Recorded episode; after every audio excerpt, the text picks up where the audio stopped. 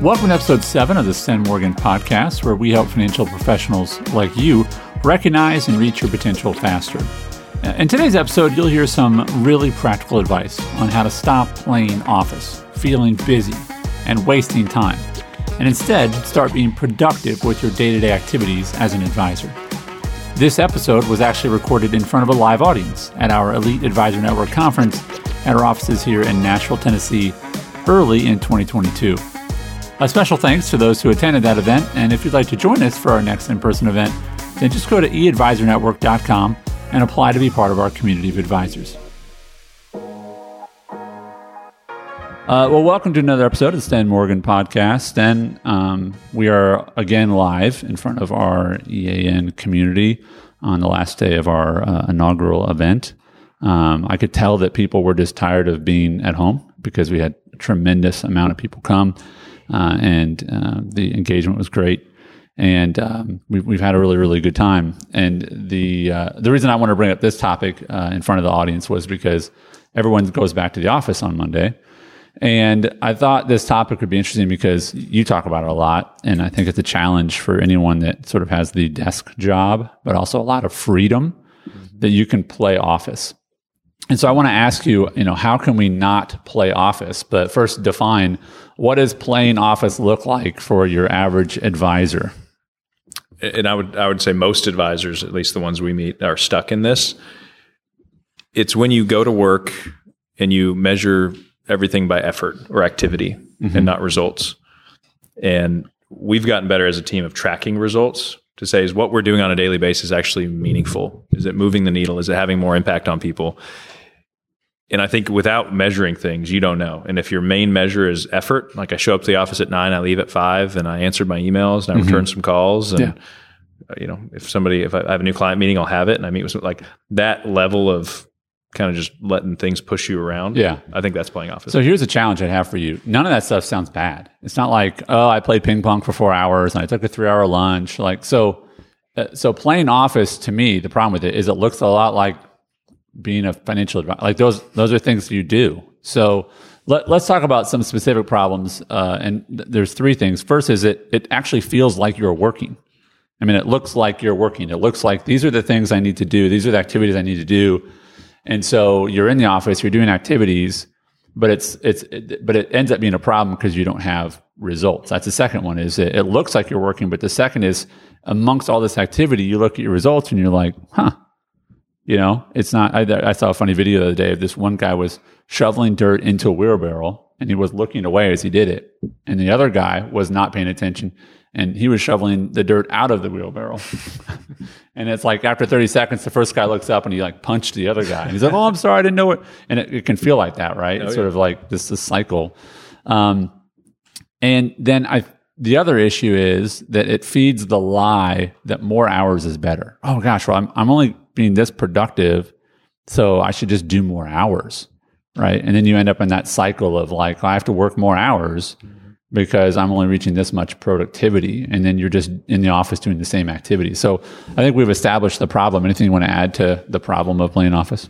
I think playing office can be present in every stage of advisor. And we talk about the five stages of advisor. Right. Playing office is dangerous in each one for a different reason. Mm-hmm. Early on as a rookie, like playing office, you won't survive. Like if you are just going through the motions and just showing up and making a bunch of calls, like and not doing it well, yeah. there's a good chance you don't stay in the business if you get to the the next stage, you know, it's it's dangerous and different. But if you get to comfortable, all of a sudden playing office means you're just coasting. Yeah. And you're not reaching your potential. And so this is something that no matter what stage you are in the business, you need to be aware of. Right.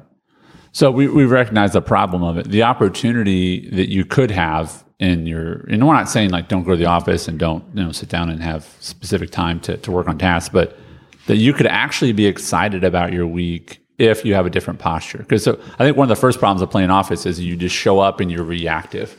You go, well, what's my inbox say I should do today, right? And what are the phone calls I need to respond? Versus being excited about your week because you are setting goals for that week. You, you know what you need to do before you go in and before the inbox tells you what to do. Mm-hmm. So let me ask this: When you get in your car, and I know part of it is, we, you know, we both have little kids, and it sometimes it's just a very freeing feeling to drive away from your house and go, ah, good luck, honey. You know, uh, but it. Why are you excited about coming into work? today, we, the the impact we measure and the growth my team is having, even, even personally, every week I see them implementing this. So as a team, not playing office is really rewarding because for a long time it was just me. It was an issue I had, and it was all about production and am I generating more revenue.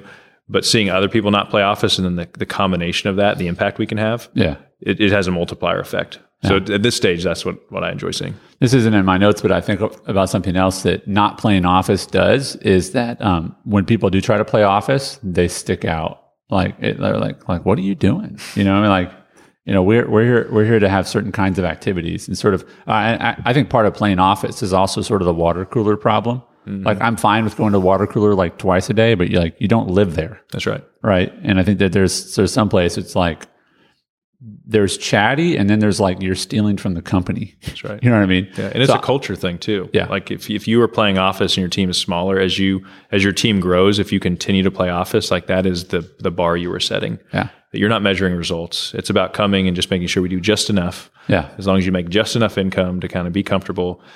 And for me, playing office too, once you realize that you can accomplish so much more in less time, yeah. We'll talk about that too. Yeah, yeah, it's it's a game changer. it's not about more hours. It- It's about doing the right thing. So something else that the opportunity that you can have to to be really good when you're in the office is to track what you're accomplishing and tie it to production. Mm-hmm. So that's we talked about this KPIs, key performance indicators. That what are the things you can control when you come in that you could actually spend less time because you know that listen, I'm not going to do any more today with three more hours. That's good for me. I'm just going to go home. Mm-hmm. So how have you been able to grow?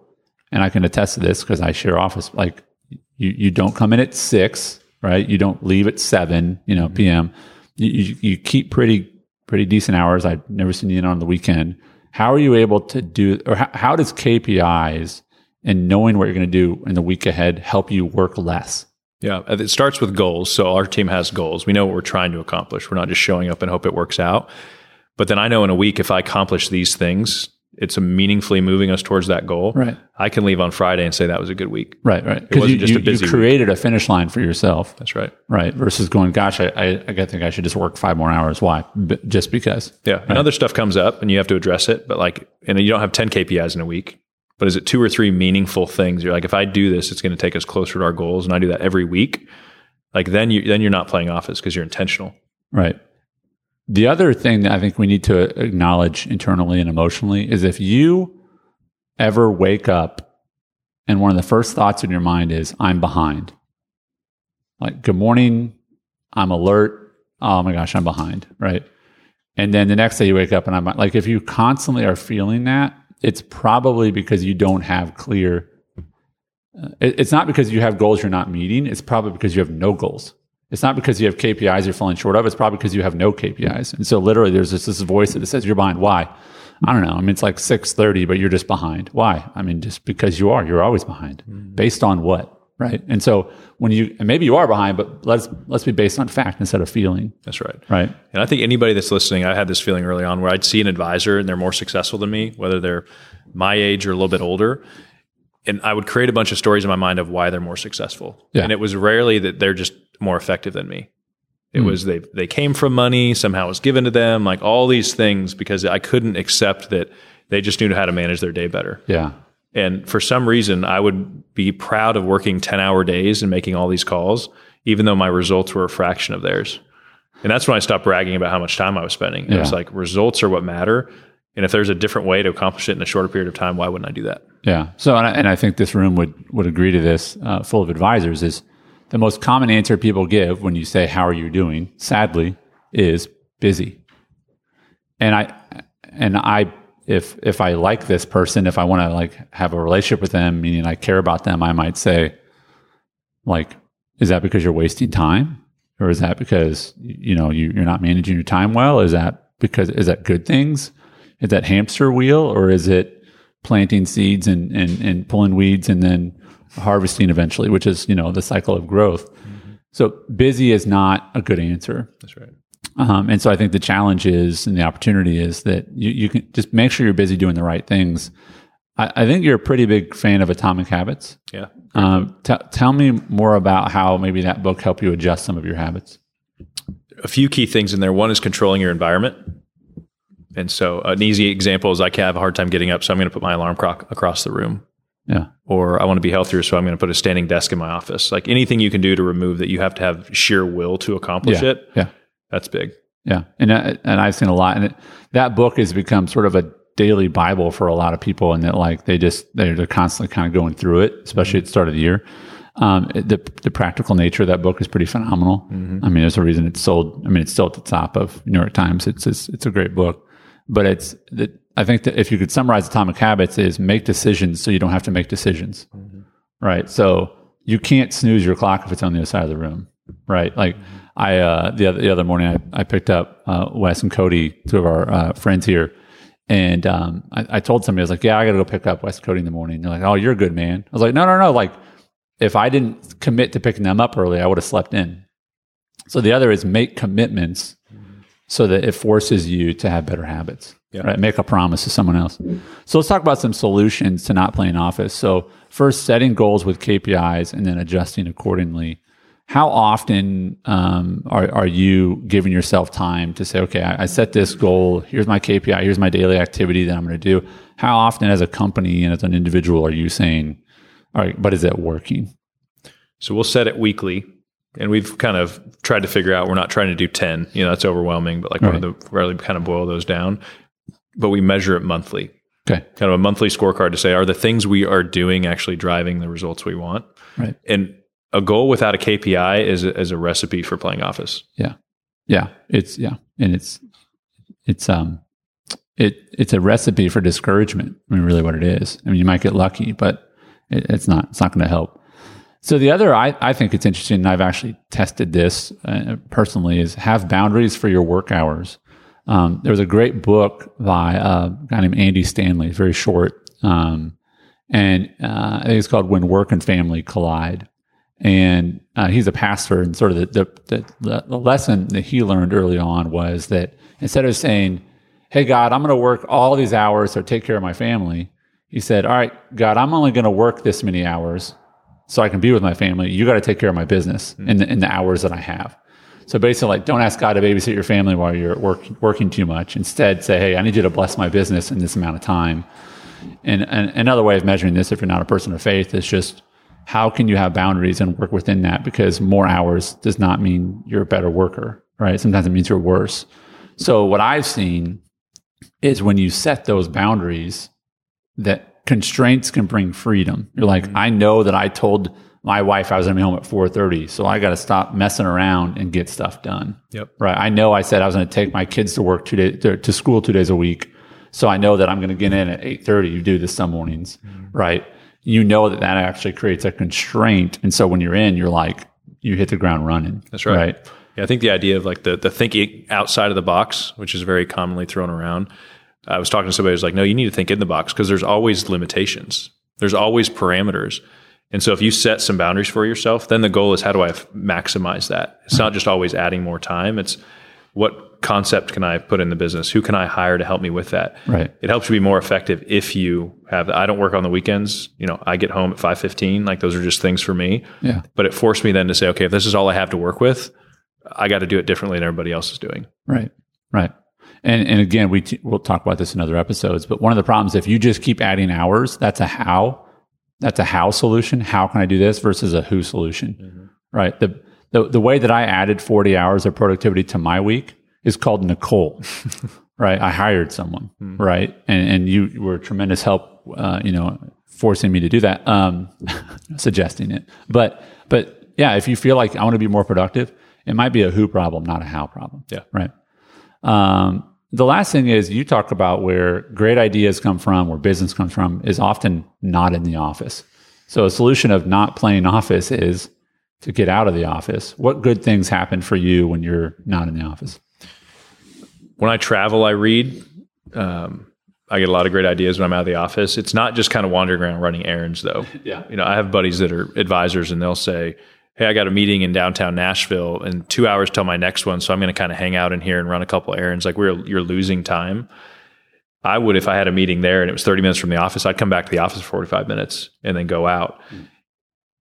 That's when I wasn't disciplined. If you can be disciplined with your time and create that white space and get out of the office with some intentionality, I heard a stat I think said something like 65% of innovation happens outside of the office.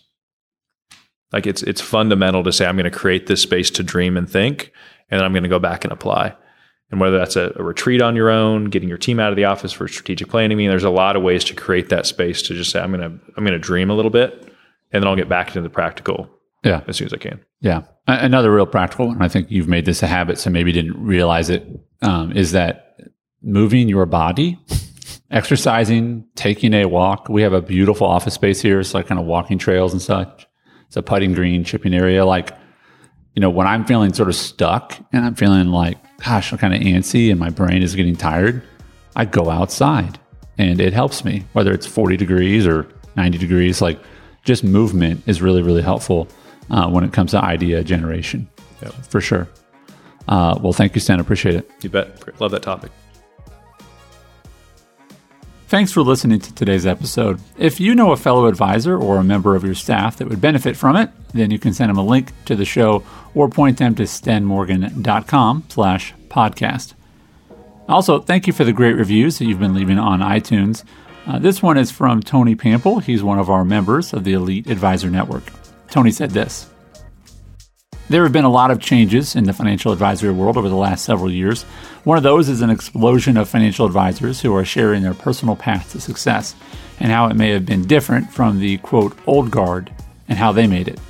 Sten, with Andy's help, stands apart as a leader who is not only sharing his story, but is actively working to help as many advisors as he can to take what they can from his experience and make it their own. I appreciate what you guys are doing. Keep up the great work.